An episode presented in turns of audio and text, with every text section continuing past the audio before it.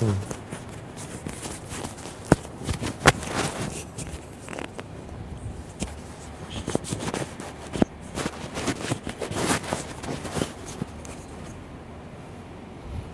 Hmm.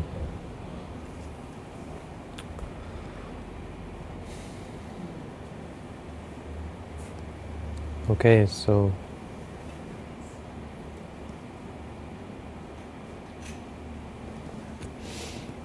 today I've been asked to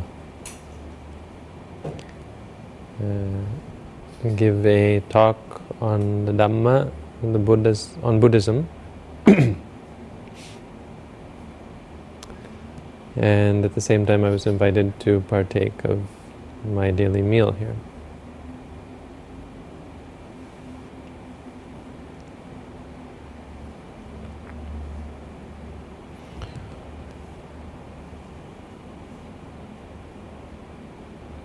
I've been asked to talk, or I was suggested that I talk about the uh, first verse of the Dhammapada, which some of you may, some of you are definitely familiar with. The Dhammapada is a set of verses, 423 verses taught by the Buddha, or they are summaries of teachings that are easy to remember. So they give us an idea of what it was that the Buddha taught.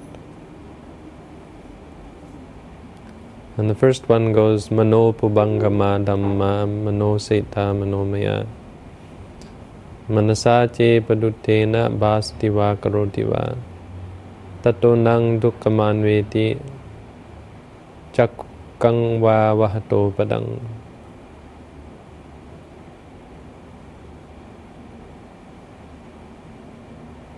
which means the mind comes first. The mind comes before all dhammas,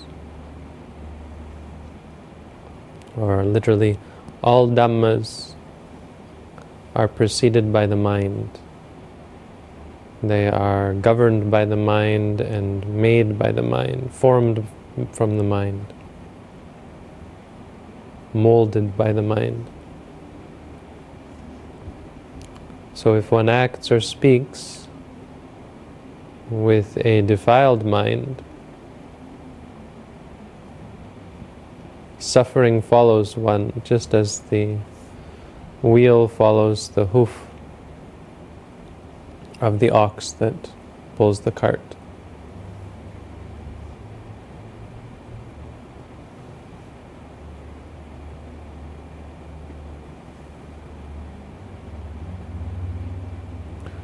This is a good description of the essence of Buddhism. As I think about it, it's a good way to introduce Buddhism for those people who are not very familiar with the details of the Buddha's teaching.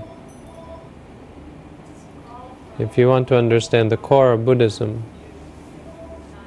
one good way to understand it is to understand the importance of the mind and how reality is based on the mind. What this means is that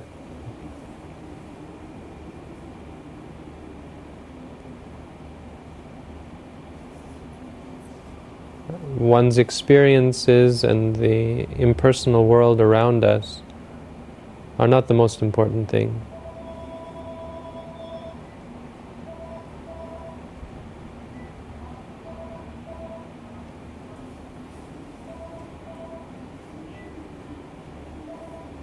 What is important is our, our, our reactions to the world around us, our mental activity based on the world around us. It's not even important what we do or what we say, so much as what are the intentions behind our actions and our speech.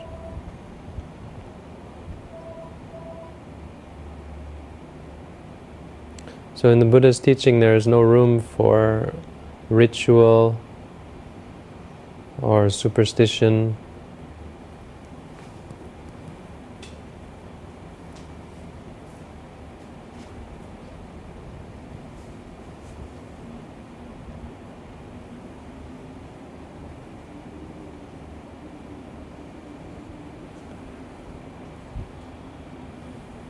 And there is no there's no room for excuses. But what this this is a good thing actually. What this means uh, means that you can be free from suffering anywhere. You can be happy in any situation. Because the physical world, the situation in which you find yourself, is not responsible for your suffering and your happiness. The worst the physical world can do to you is bring physical pain or, or, or dis, displeasure, discomfort. It can't bring mental suffering. But likewise, the world is not responsible for our happiness either. Curiously enough, happiness doesn't come from the world around us or our experiences of it. Happiness and suffering come rather from the mind.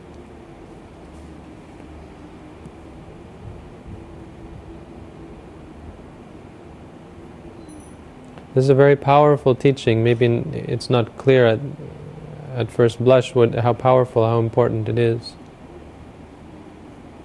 But what it means is you can be happy anywhere.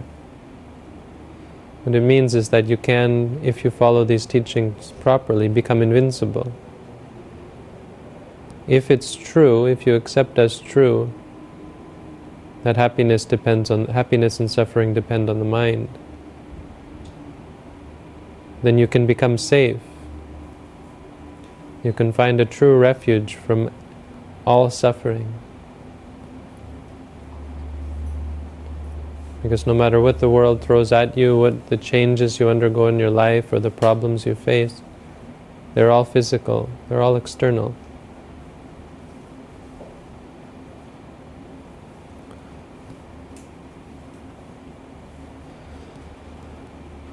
It also means that,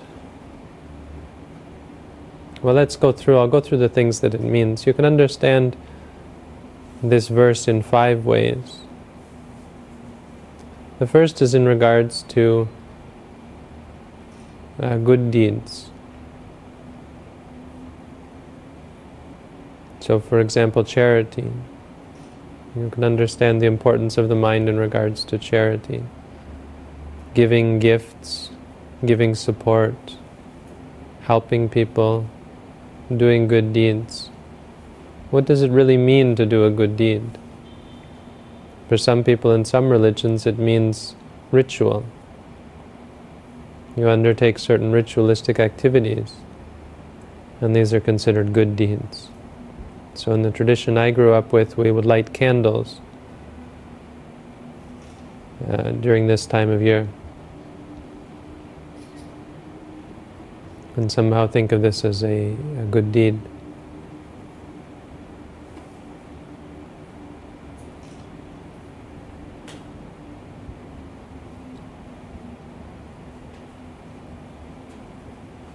But it's but when you study, even even that as an example.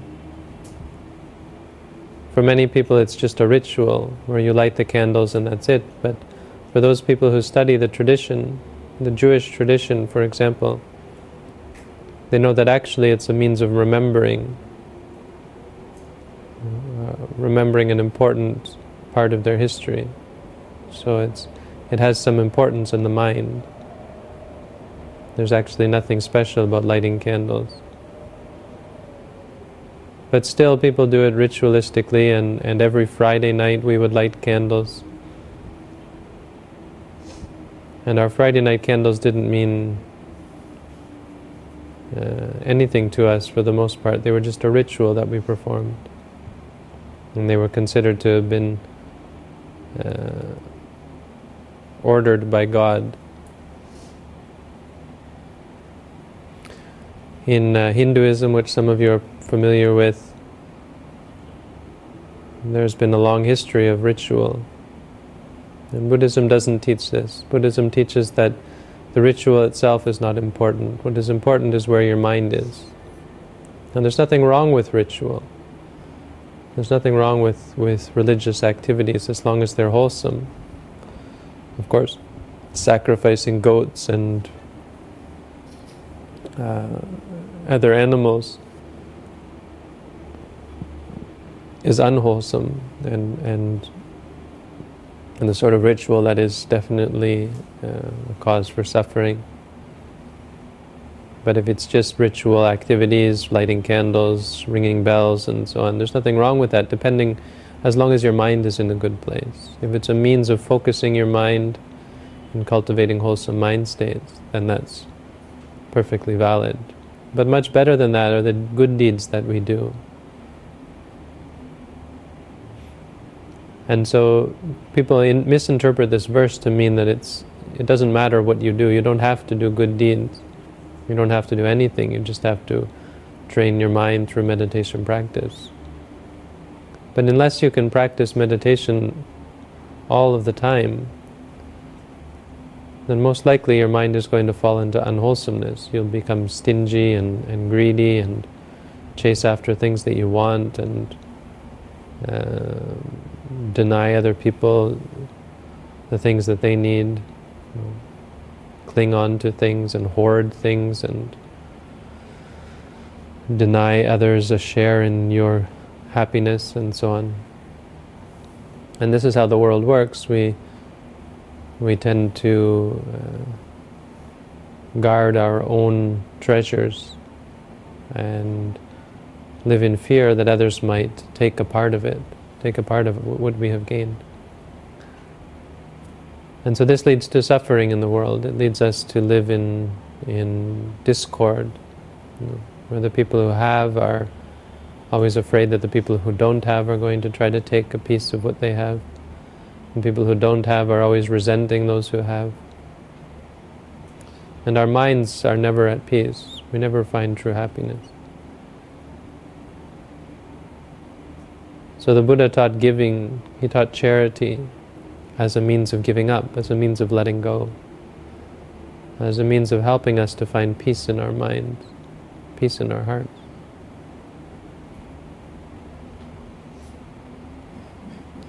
And so the first way we understand the importance of the mind is in doing good deeds. If you want to find happiness, you have to cultivate happiness in your mind. And if you want to cultivate happiness in your mind, your actions have to be with a pure mind. You have to do good things, do things that bring happiness, things that bring you peace, things that help you to let go. So by giving, when we when we open our hearts up to the benefit of others and thinking about them and, and how they they are in need and what we can do to help them and to give to them and to support them. This is something that opens our hearts up and frees us from this fear of loss and this stinginess and this greed that clings to our hearts and keeps us from being happy. So, good deeds are the first important thing in Buddhism. They're a basic practice for us that we should live by in our lives. If you want to be happy, you should spread happiness. If you want to find peace, you should let go. Learn to let go of your desires and your stinginess and think about helping others, what you can do to make them happy. Learn to let go. The second way we can understand the importance of the mind is in abstaining from unwholesome deeds. Abstaining from killing and stealing and lying and cheating and taking drugs and alcohol. because all of these things have an effect on the mind.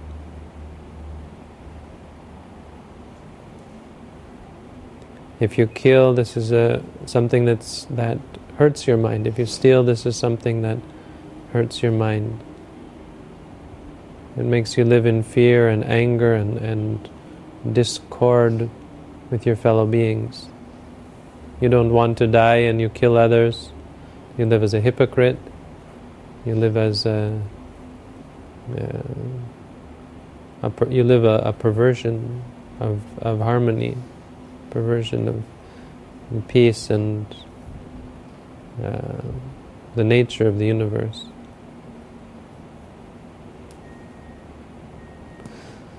If you steal, you upset others, and you create more greed and, and intense greed, such that you have no moral scruples nor no care for others. And again, you're partial to your own happiness. So you create some perversion of the nature of, reality.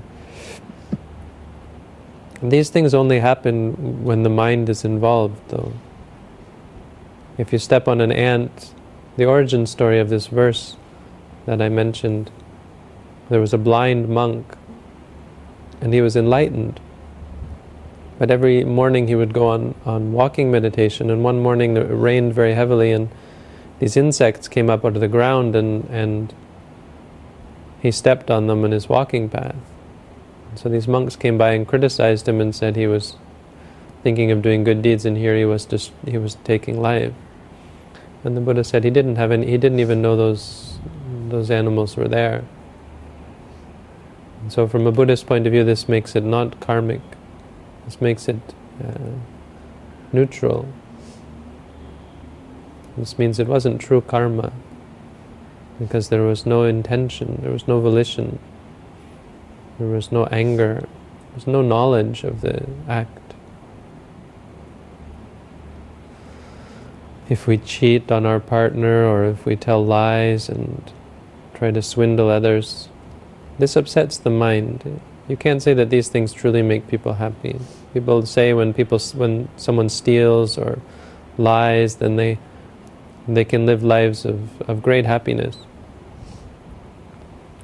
When I first came to Sri Lanka, I was given into the care of a man who is the son of a very well-known, wealthy businessman here in Sri Lanka. If I said his name, you'd, many of you, I'm sure, would would know who he was. I was given into the care of his son, and people would give money to his son to take care of me. And eventually I realized that the money wasn't being used for my benefit at all, that this man was actually taking it for his own benefit. And so I ended it with him. But if I think back on this man, I found out later that he was a real crook and he had been stealing money from many, many Buddhist from different Buddhist places and running scams and so on. But if I think back, this man was certainly a very, very unhappy. Apparently, he has uh, mistresses and he gambles and so on. People who indulge in these things are not are, are much more unhappy than most of us who don't engage in such things. Engaging in immorality doesn't make you happy.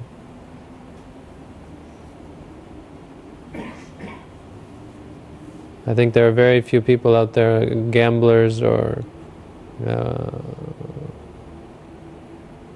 hedonists, who can tell you after some time that they're happier than when they started.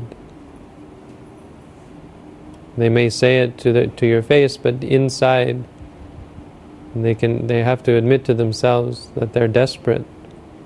They cultivate addiction to such an extent that they need rather than want. And they can't stop themselves from craving, from chasing after things that don't actually satisfy them.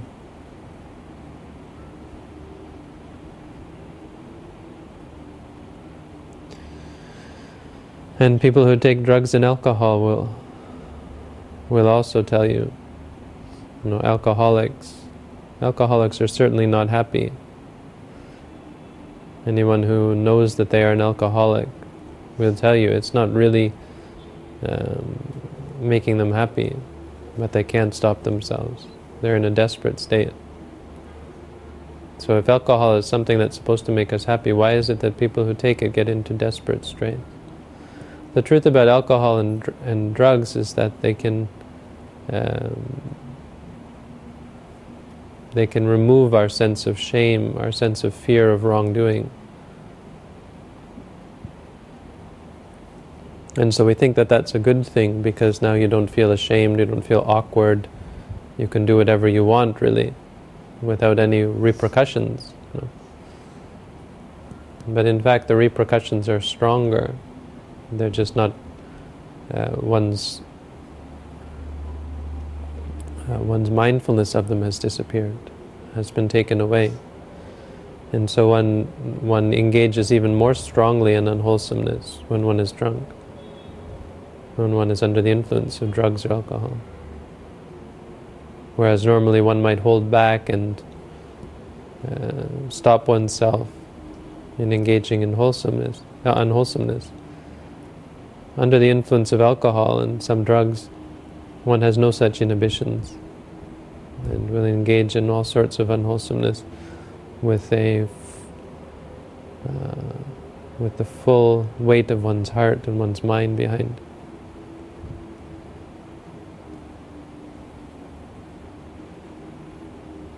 So in regards to unwholesomeness, we we have to understand that the mind comes first. You don't have to worry about the things you do or the things you say, but you should worry about where your mind is. Concern yourself about the nature of your mind because that will inform your actions, inform your speech, and that's what will lead to suffering. It's not what you say or what you do, it's how you say why you say it, and why you do it. What leads you to speak, what leads you to act. Because angry people or greedy people, they, they destroy themselves all the time. They hurt themselves all the time. Even with, with ordinary actions. Someone who is very angry will act rashly. The same action that an, a calm person would perform in peace, an angry person will perform in discomfort, um, straining themselves, often harming their bodies due to their anger. And someone with greed has a clingy personality. In the same way, they will act in a clingy sort of way. Uh, and uh, they will harm their bodies, they will bring harm to themselves by overeating or by uh, abusing their bodies in the search for happiness.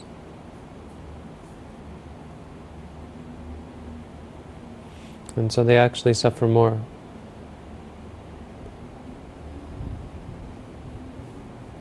So the Buddha taught us to be moral. He taught that we have to train our minds to see through our desires, to be able to be patient with the things that we want, patient with the things that we don't want, and to find peace and happiness outside of uh, outside of the external world or inside ourselves.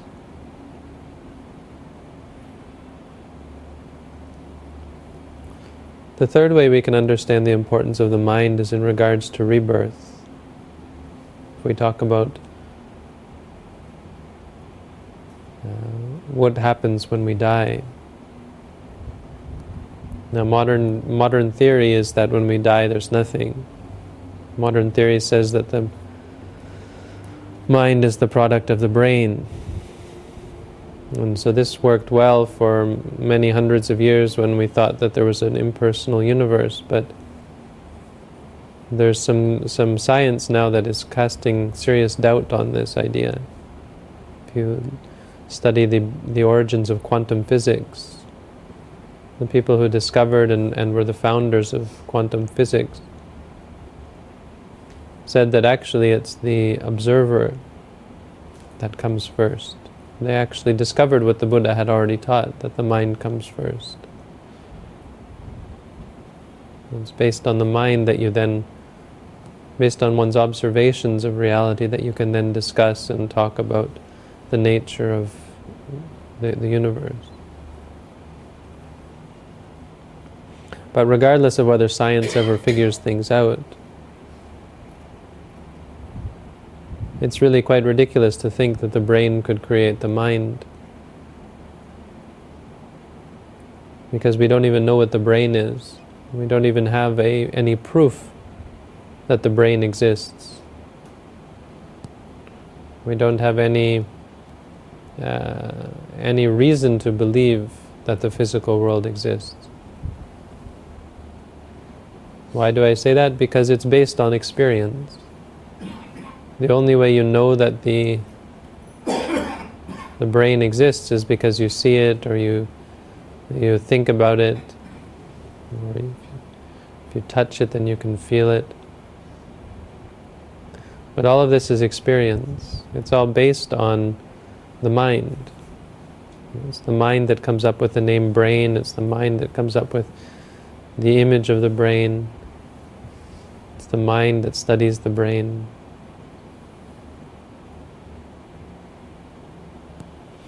Without the mind, what would it mean to say there is a brain? What would it mean to say that the brain exists?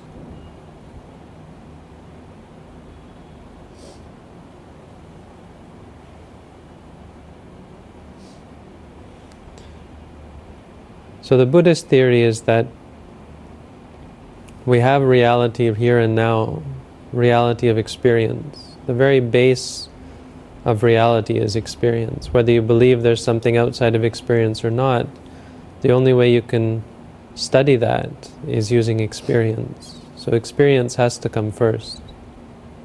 Right? If we talk about the existence of the brain or the nature of the brain or neuroscience or so on, we do so in, in the context of our own experience, trying to interpret our experience in such a way that it can take the experience out of the equation, which is kind of strange, kind of like uh, gymnastics or yoga of some sort, twisting ourselves out of, tying ourselves up in knots.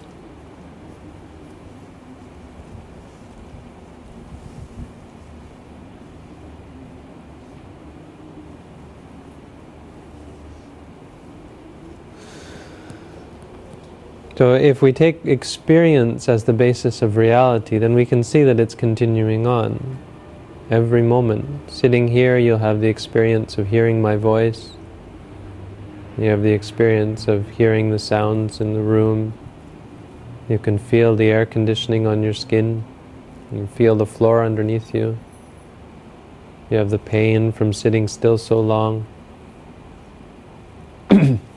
You have the, the thoughts in your mind running rampant, taking you back home or to work, into the past or the future, into fantasy or, or illusion.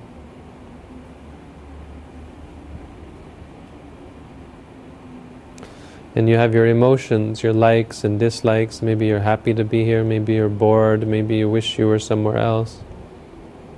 Maybe you're tired, or maybe you're distracted, maybe you're confused, maybe you're worried, whatever your state of mind is. That's going on moment by moment by moment. This is real. You can't say that this doesn't exist. This is actually happening. What it actually means is up for debate, but it does actually exist. Something exists that we call experience. So in Buddhism, we say this continues on, and this is all that we know. We don't know what happens at death, most of us. But we do know that this experience continues on and on and on. So what we say is that based on what we know, our experience should just continue on forever until we find some reason to believe that it's otherwise, that, believe otherwise. We should continue to believe that our mind will continue on and go according to cause and effect, building up good habits and bad habits, and changing according to the things that we do and say and think. So that's how we understand rebirth in Buddhism. When the body dies, we don't consider that to be important, or we don't consider that to be uh, uh, definitive because it's just physical. It's not, it's not actually happening in terms of experience. Experience isn't dying. The body, the cells in the body are still there, they're just uh, falling apart and the system is collapsing. But that's the system of the physical world, not of the mental world. So at that time there are changes that occur, but it's like waves in an ocean.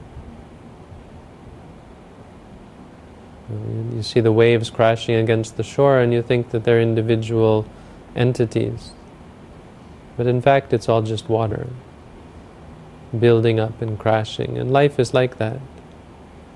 One human life is like a wave, it's a creation, it's an artifice coming out of the ocean of, of, of uh, reality. It's created and it crests and then it crashes and then a new one arises. So we talk about heaven. When we talk about heaven, we have to talk about it in this context. Heaven is not a place that you get sent to or you go because of uh, your achievement. Heaven is a place you go to because of the nature of your mind. If your mind is heavenly, you go to heaven. If your mind is hellish, you go to hell. That that at least makes logic logical sense, whether you believe it's true or not. Where does a person with a hellish mind belong? In hell. Where does a person with a heavenly mind belong? In heaven. Anything else would seem ridiculous and unfair. And so we often find this criticism of religions that say good people can go to hell if they don't believe the right things. You know, bad people can go to heaven as long as they believe the right things. And we have this idea that it's unfair that people are born, some people are born rich, some are born poor. All human beings are born in a good state. Human, being born a human being is kind of a bit like heaven. Even for the worst of the worst lives in human, uh, as humans, where people suffer great suffering and torture, even this is uh, not as bad as uh, the lower realms.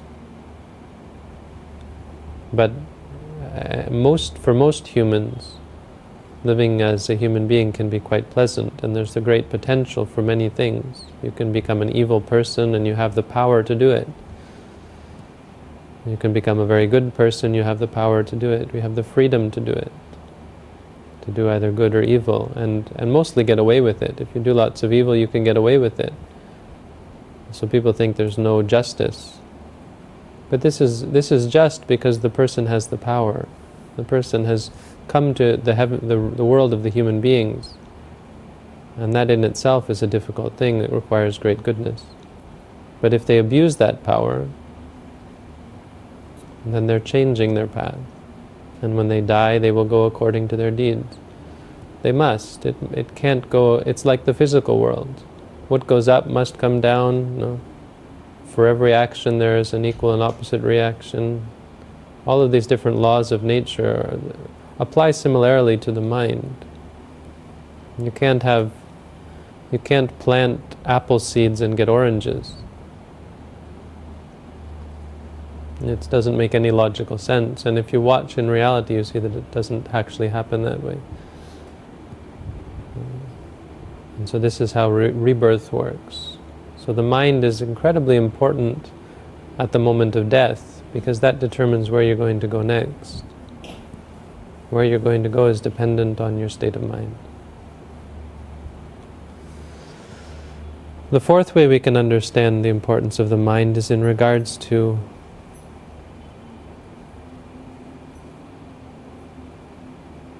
is in regards to clinging. And so we talk about good deeds and bad deeds and the rewards of good deeds and so on. But as you look at it, you start to ask, where is this all going? And there's actually a, a greater lesson here. And the greater lesson is that in regards to all of this, this is still some kind of clinging. And no matter what happiness you get, no matter what heavenly, heavenly realm you go to, it's still only as powerful as the cause. If you worked hard to get in heaven, it's like working hard to get a good job. It still doesn't last forever. And so the Buddha taught this is the, the uh, disadvantage to clinging the disadvantage to clinging to pleasures is that they're impermanent. Even if you work very hard as a good person to try to gain good things, it can never satisfy you. Because nothing is permanent, nothing in this world. Nothing that you get, nothing that arises will last forever.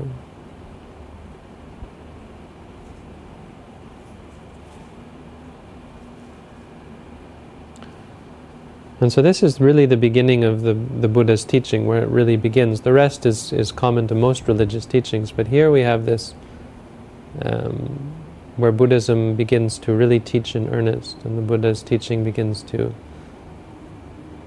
take shape. When we talk about the, the, the disadvantages of, uh, of striving for things in the world, even, of even being a good person, then being a good person isn't enough and it can't really make you happy, then you have to go further. Because the rewards of being a good person are still impermanent. Being a good person itself is impermanent.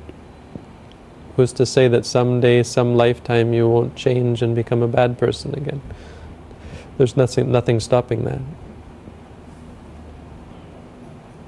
So then we have the fifth way we can understand this verse, and that is in regards to renunciation, in regards to giving up sensuality. And this is how, why we practice meditation, or this is our practice of meditation. When we practice meditation, we're not trying to reject the world, we're not trying to reject experience. We're just trying to let it go and to become at peace with it so that we don't react or we don't cling to things, so that we don't force reality to be the way we want. Meditation is about letting go of our attachment. And so we practice reminding ourselves of the nature of things. When you're sitting here, probably many of you have pain in the body from sitting so long. You can focus on the pain and, and stop yourself from getting upset by it. Some of you might be thinking or, or uh, bored by now. So you can focus on the boredom. You wish you were doing this or doing that. You focus on that. And we just remind ourselves of the nature of it to try to help alleviate the suffering that comes from not getting what you want or getting what you don't want. And so we use a mantra to remind ourselves it's just a feeling. To not get caught up in it, to not cling or react to it. When you feel pain, you can focus on it and say to yourself, pain, pain. Just reminding yourselves that it's pain. If you feel bored, you can say bored, bored. If you're thinking about something far away, you can say thinking, thinking.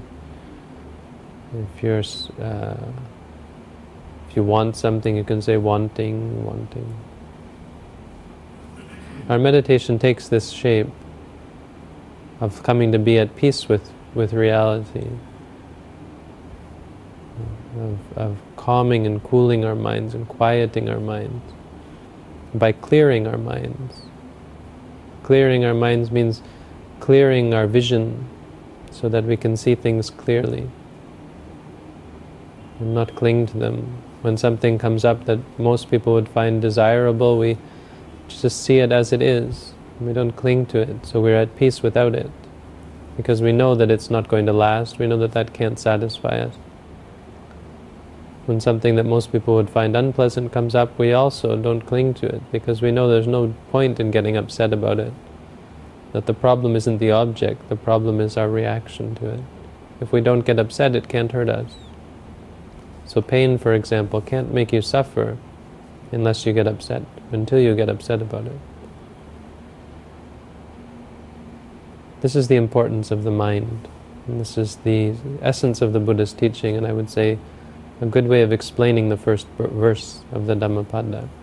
So that's the Dhamma that I would wish to give you today. Uh, if you have any questions, I'm happy to take them. And uh, maybe we also have time for meditation. Otherwise, uh, I guess you all want to have lunch as well.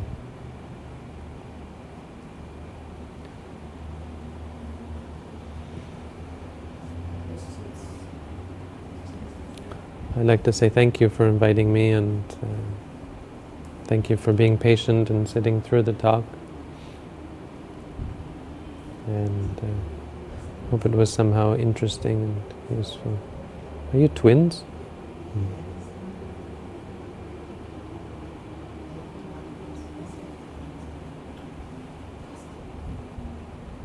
Thank you, Venerable Sir, for being uh, the first time we gave a lot.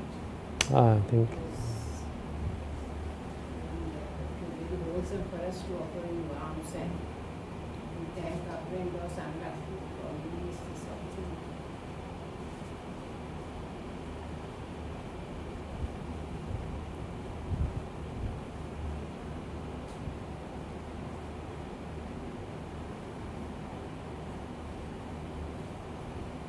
You could ask questions.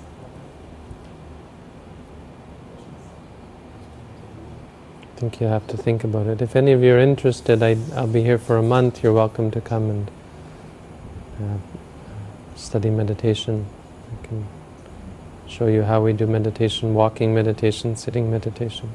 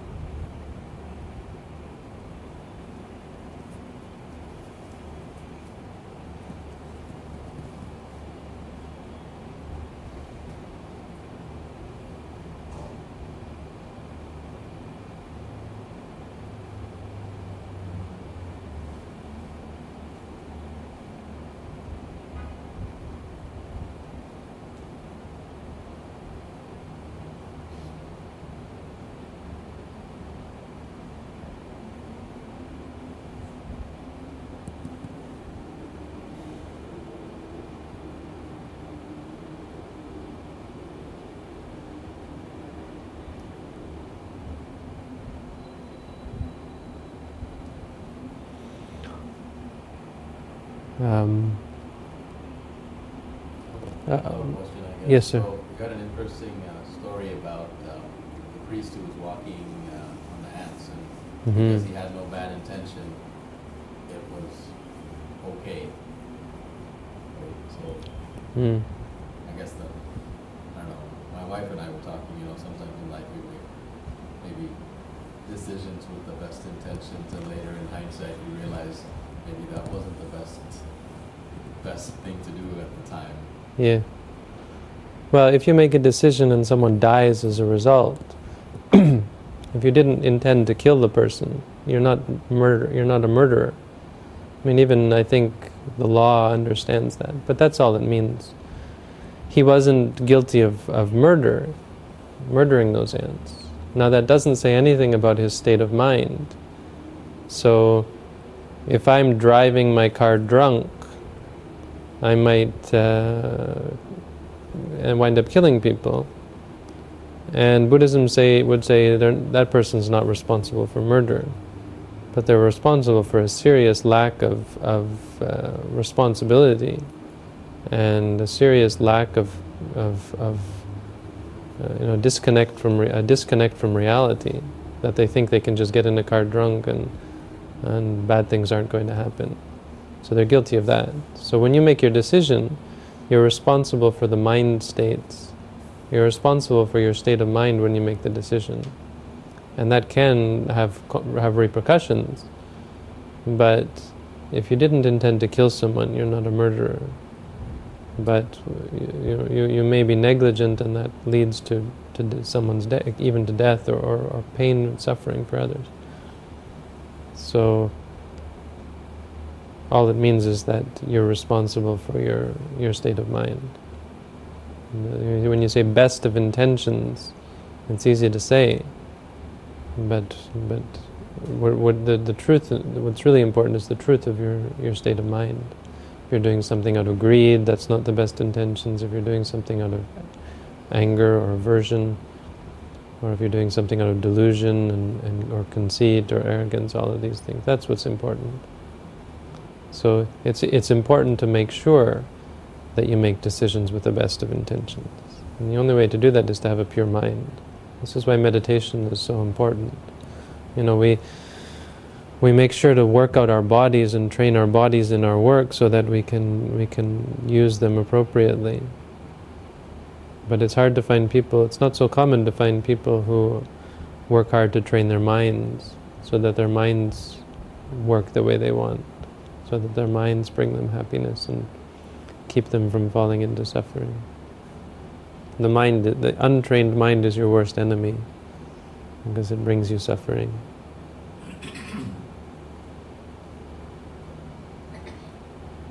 I have two questions, Mm. First one is about concentrating on the pain, the physical pain. Mm. Does it actually go away? You want me to answer that one first? Um, the point of, of focusing on the pain is not to make it go away. The point of focusing on the pain is to realize that the pain isn't the problem. It's to be able to separate the pain from our reaction to it. So we focus on the pain and we remind ourselves it's only pain. We say to ourselves, pain, pain. That's just reminding you it's pain, it's pain, it's pain. It's not bad, it's not good, it's not me, it's not mine. It's just pain. And so the point isn't that it goes away, and that, that's, that's not our concern at all. But you ask this, and people ask this because they don't like the pain. And that's important, because that's what's causing you suffering. So you should also focus on that, and try to cut that off. Don't let that proliferate. Say to yourself, disliking, disliking, or upset, upset, when you're upset by the pain. And you'll see that that is focusing on those two things changes your whole outlook on, on pain, your whole outlook on the experience. So rather than suffer from it, you, you live with it, you live at peace with it. And your second question? At the time of death, the mind can, depending on what condition it is in, can determine the place that where the mind goes to. Is that right? When hmm. it dies peacefully, Yes, disturbance, can go to a good place. yes. Yes, um, it's a difference between someone who has a, a well trained mind and who doesn't. Someone with an untrained mind cannot really choose where they're going to go. They aren't, they aren't aware enough. So, whatever comes up at the moment of death, they'll cling to the first thing that comes along. Sometimes it's just like a roulette wheel. You don't know, wheel of, wheel of fortune, you don't know what you're going to get. But a person with a trained mind can, in many ways, choose where they want to go decide where they want to go. If you're if you're you know getting close to death, if you're sick and you're dying, you can take the time to consider where is most favorable to be reborn and can actually um, be prepared for death. And when it comes up, you watch your memories come up and you cultivate the memories and the associations that you are interested in. And that leads to a rebirth. That leads to the, the seed for the next rebirth.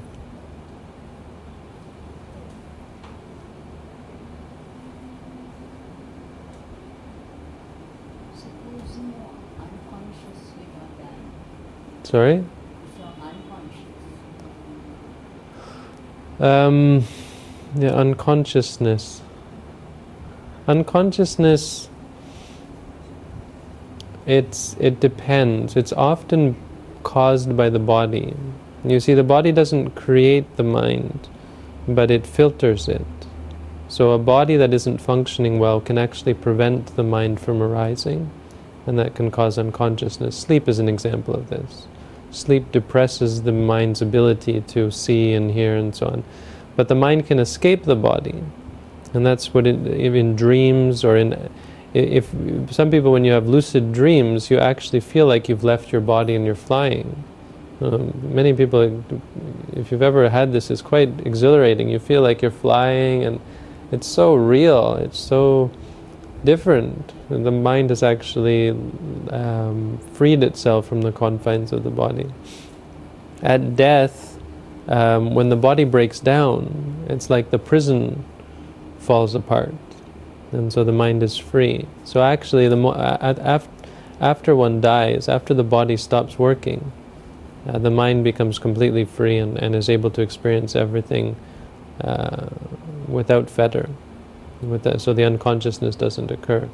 This uh, they have, they have it documented now. They're doing studies on on this phenomenon, and this is another um, piece of evidence uh, against the idea that the brain creates the mind, because they have people who have been brain dead for hours. It means the brain isn't working anymore, and yet they have perfectly vivid experiences, and they can remember them. So they these people are dead for hours, and then the doctors are now, with advances in modern medicine, are able to bring them back to life. And then they so so more and more now they they get these reports of people who were totally brain dead and had lasting and vivid and, and uh, real experiences when they were when the brain wasn't working. Um, so as far as unconscious dying when you're unconscious, that has more to do with the nature of the body and how the body affects the mind than uh, than the fact that the mind is has has stopped working. The mind is repressed. It's actually still arising, but it's just bhavanga we say, this, this mind that is just not really able to experience anything. So it continues on, but it's a very weak mind, like the pilot light in a, in a stove. You know, the pilot light in a, in a gas stove. You know. Let's, uh, if a person who has Alzheimer's and the person dies, does he in a moment of death, clarity of mind is Yes, and Alzheimer's is also a, a, a- a brain disease. yes. So it's um, the the mind is being affected by the brain. There was this story of a woman who had a stroke, and part of half of her brain stopped working, and so she was talking about how it totally changed her mind, and she had none of the judgments that were associated with that half half of the brain. Those judgments just turned off. So the brain affects the mind to a great degree. It's only when the, the brain stops working that the mind comes back to its unfettered nature. So she was talking about when she she went into this when the there was a, the brain just stopped working and she went into this state of pure bliss and just like she was God or something like that. And that's the sort of feeling that people get. If if you talk to people who have had near death experiences, they are by and large completely fearless.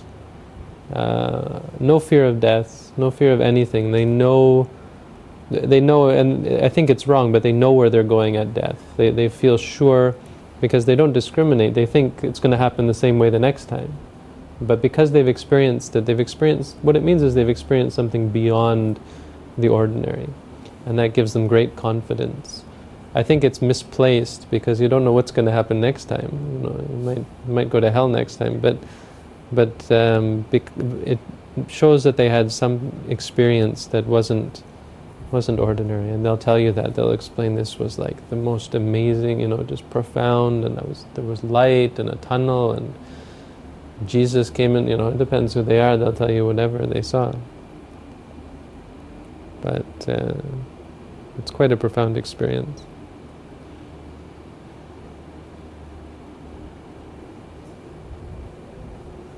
What happens when you sort of if you die instantaneously, like if you're shot or hmm? Same thing, the mind is suddenly free. So you'll have, uh, you might have some disorientation, like what just happened to me, but uh, there will be a time of freedom where the mind is, is no longer fettered by the body. And during that time, there will be memories and images and, and suggestions that one will cling to and that will lead to your next life. Where exactly is the mind? Is it all? Mind doesn't take up space. You can't say where is the mind. Physical space is is see this this idea of where is only um, I don't know if it's really, but it's mostly a modern understanding. Uh, it's not entirely true because we've always had the idea of you know in the bedroom, in the in the hallway, or so on. But that actually is not the basis of reality. That's only because of m- the nature of matter. Uh, matter creates the idea of space and travel and so on. But you notice how everywhere you travel, you're still here, right? Mind can take you. It's almost like if I walk to the door, the doors, the, the hallway moves around me uh, more than I move through the hallway. You know.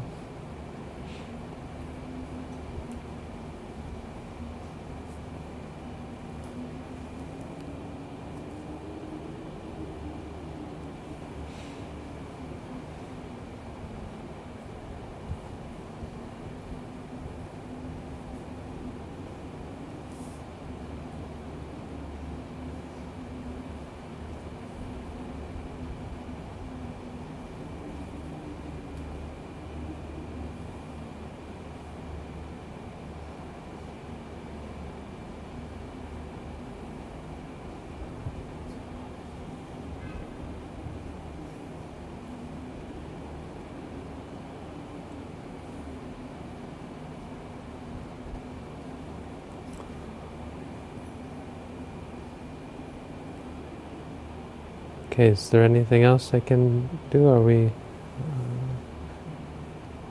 Do we have anything else scheduled for the program? Okay. Thank you. Thank you very much. Thank you for inviting me and for offering me a wonderful meal. Appreciate your support and your interest in the Buddha's teaching. Um, I do a lot of teaching on the internet, so if you're interested in the things that I've been talking about, you're welcome to look me up on YouTube. And uh, YouTube's the best place, there's lots of videos up there. And I have a booklet on how to meditate. Um, I'm waiting for copies of it to come, but in the meantime, it's available on the internet as well.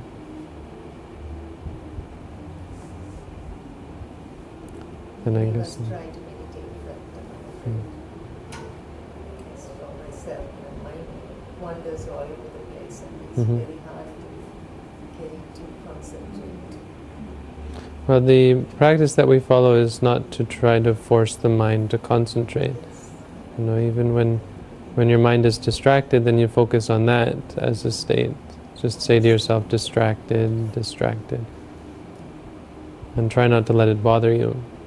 Because worse than the distraction is the fact that it bothers you and that it's unpleasant. So you have to focus on that. Try to be okay with it, and your mind will settle down by itself.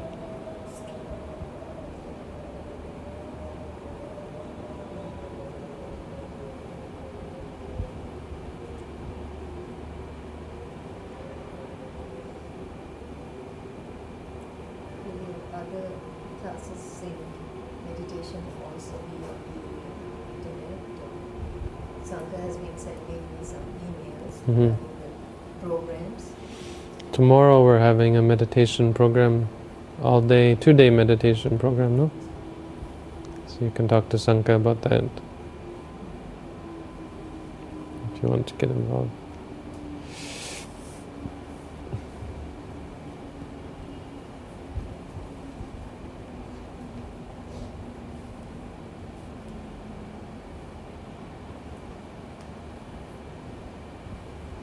All right, then I'll let you go. Thank you for having me. I wish you all a good life, happiness, and peace, and success in your spiritual practice, spiritual path.